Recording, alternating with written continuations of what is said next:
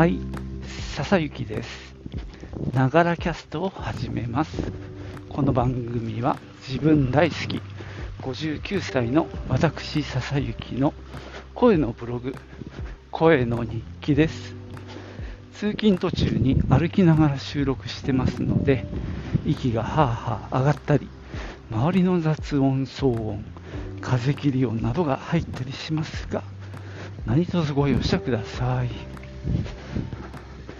あ今日は割とポカポカですね。今朝また北朝鮮からミサイルが発射されて、本当日常化してますね。もうなんかこっちも慣れてきちゃって、そんな緊張感も出てこないっていう慣れも怖いなとは思うんですが、まあ、正直そういう感じですが、なんかこういう時に政府側のセリフでさ、国民のなんだろう生命、財産を守るためにみたいなことをよくこうちょいちょい挟んでくるんですが、そのその恩着せがましいのちょっとやめてほしいななんて思うのは俺だけかな。もうそんなこと自明の理じゃないですか。ねえ。そんなこといちいち言わんでもいい、その、本当、恩着せがましいもんでやめてもらいたい。おめえの仕事だろうってね、突っ込んじゃうんだけど、今日はですね、昨日のよくわかんない音楽絡みの昔話の続きをお話ししようと思います。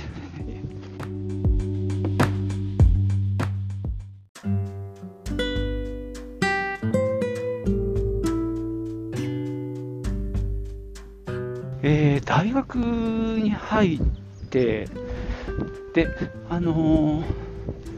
寮生活だったんですよね。4人部屋っていうね、今考えるとすごいんだけどさ、1つの部屋に4人暮らすんですよ。で、もうめちゃくちゃ1人分のスペース狭いんで、その、コンポなんかはちょっと持ってけそうもないので、ラジカセを持ってったんだよね。俺のぼんやりした記憶だと、ダブルラジカセを持ってった気がするんだよな。すごいちっちゃめのタイプですね。ラジカセもピンキリでさ、めちゃくちゃでかいやつもあれば、コンパクトなのもあって、多分、アイワのダブルラジカセだった気がするな、シルバーのね。そんなに大きくない。本当あの、スペース狭いんで、あの、厚みもね、カセットの、カセットテープのケースぐらいの奥行き、高さもそれプラスアルファ、カセットテープぐらいの、幅はね、30センチぐらい、もうちょっとあったかな。でも、カセット2つ分入るぐらい、で、両側にスピーカーみたいなのがあった気がするんだけど、ちょっと曖昧だな。でもまあ、とにかく大学に入って、で、自分は寮生活で、結局寮の他の人の部屋に行くと、いろいろあるんだよね。特に先輩方は。それこそ本、漫画、レコード、まいろいろあって。で、まあ友達もできて、そうすると友達の下宿に行くと、めちゃくちゃレコード並んでいたりするわけですよ。で、最初にめちゃくちゃ仲良くなった友人が、もう結構音楽詳しくって、山下達郎とか大好きだったんだよね。だから、彼から LP を借りて、俺どうやって録音してたんだろう。今それが記憶が曖昧なんだけど、カセットに入れてたのは間違いないから、レコードプレイヤーを持ってったのかなでもとにかく、かなり古い時期の山立とかを借りて、ね、で、俺は結構、イッツア・ポピンタイムとか大好きだったんだけど、まあ、ビッグウェーブも当時もう出てたかな。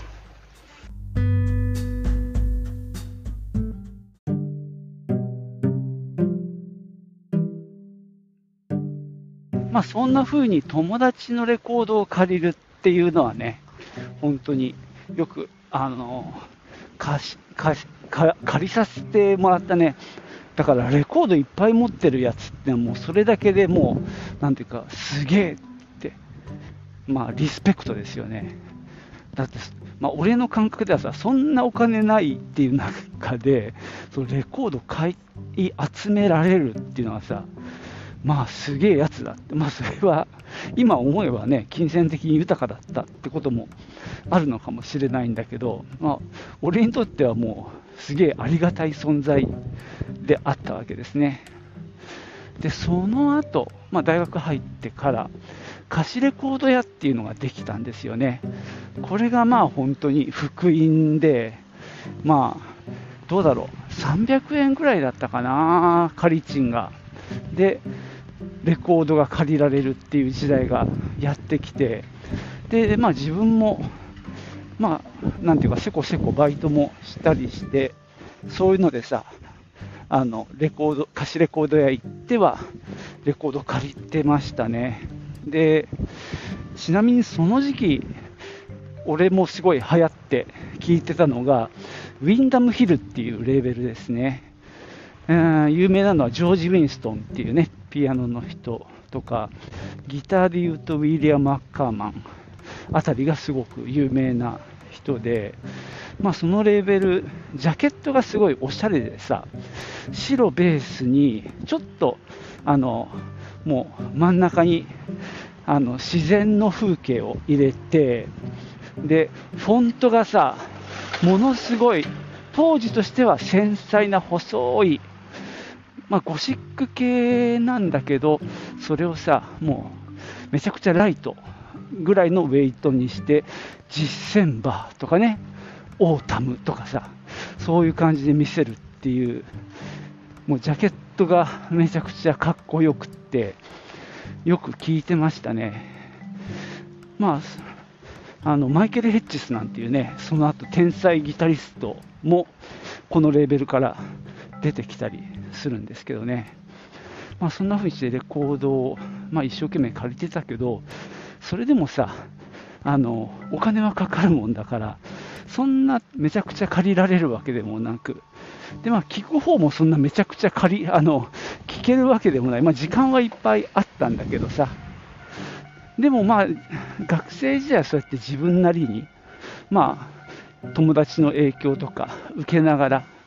まあ、ロックを聴いたりで、ジャズもその時期聴き始めたかな。あのサークルでね、やっぱりジャズ系のサークルの人と縁ができて、その人から音楽理論を教えてもらったりして、で演奏も聴きに行くようになったりして、そうだよね、結構ジャズの方も聴くようになった。そんな時代でしたかね。だから、あくまでこの時代もひたすらレコードを借りたりして、おはようございます。カセットにね、録音してっていうことで、やっぱカセット中心だったよね。だからカセットのライブラリーっていうのが、これ俺のライブラリーなんだみたいな感覚って分かりますかね。で、そのカセットのさ、あのケースに入れるあのインデックスの部分の写真っていうかその、まあ、ジャケットみたいなところに凝ったりレタリング使ったりとかさあと曲名なんかも一生懸命その紙に手書きで書いたりとかねそういうことをやたら凝ってましたね。で自分で編集したのをね自分の好きな曲ばっかり入れてなんか曲順なんかも考えたりしてっていうねなんかすごいそういうのが楽しかったよね。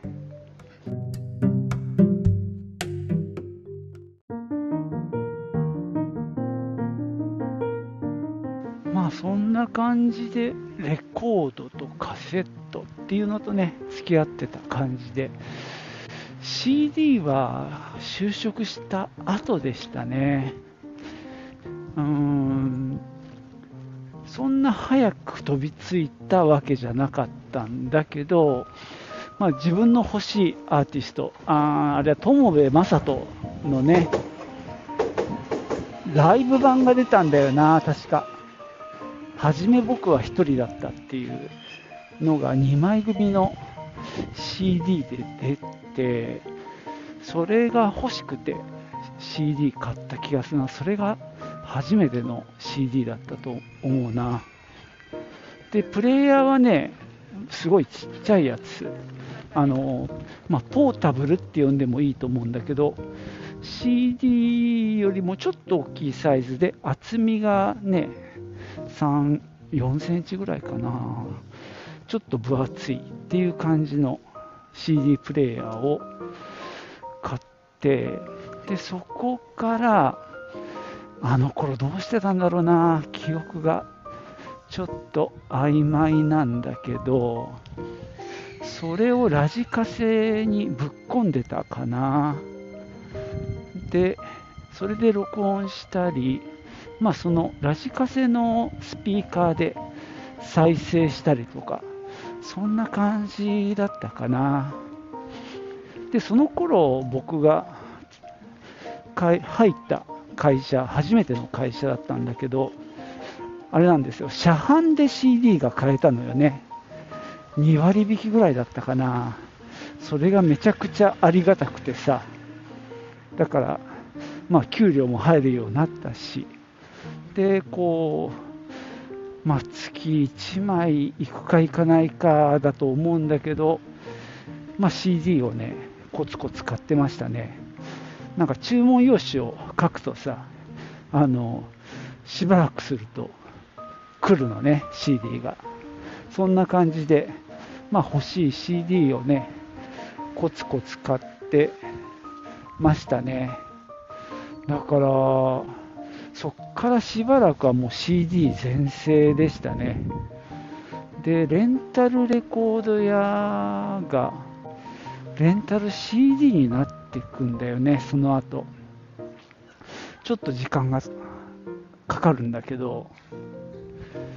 で、その時に、まあ別にレンタルレコード屋がレンタル CD 屋になるわけで、そうするとさ、レコード、そのそれまで貸し出し用に在庫していたレコードを処分するっていうタイミングが来たんですよ。で、その時にね、結構レコード買い漁っちゃったんだよな。だから、今も俺の持ってるレコードには、その、レンタルレコード屋さんのレンタル品なんていうね、丸いシールが貼ってあるものが、まあまあありますね。で、そういう時に、ちょっと珍しいレコードで、前から欲しかったなんてのを買ったな。例えば、佐野元春のあのシングルだけど LP サイズのクリスマスタイムインブルーとかね、そういうのを、そのセールの箱の中から見つけ出して買ったりしてましたね。だからまあやっぱりその時点でもやっぱり CD も持ってるけど、レコードも持ってるっていう時代が続いたんだよな。だから俺の自分でも疑問なんだけど、レコード何で再生してたんだろう大学時代もそうなんだけどやっぱレコードプレーヤー持ってたんだよなうんなんかそんな気もするでその時に重要なのがレコードプレーヤーからの出力をまあ、受けられるかどうかですよね。だから、フォノ端子があるかどうかっていうあたりで、なんか、あれだな、決めてた気がするかな。だから、あれかな。ラジカセもフォノ端子付きのラジカセがあって、それを持ってたのかもしれないな。結構ここは自分でも曖昧ですね。なんかやっぱ忘れちゃうもんだね。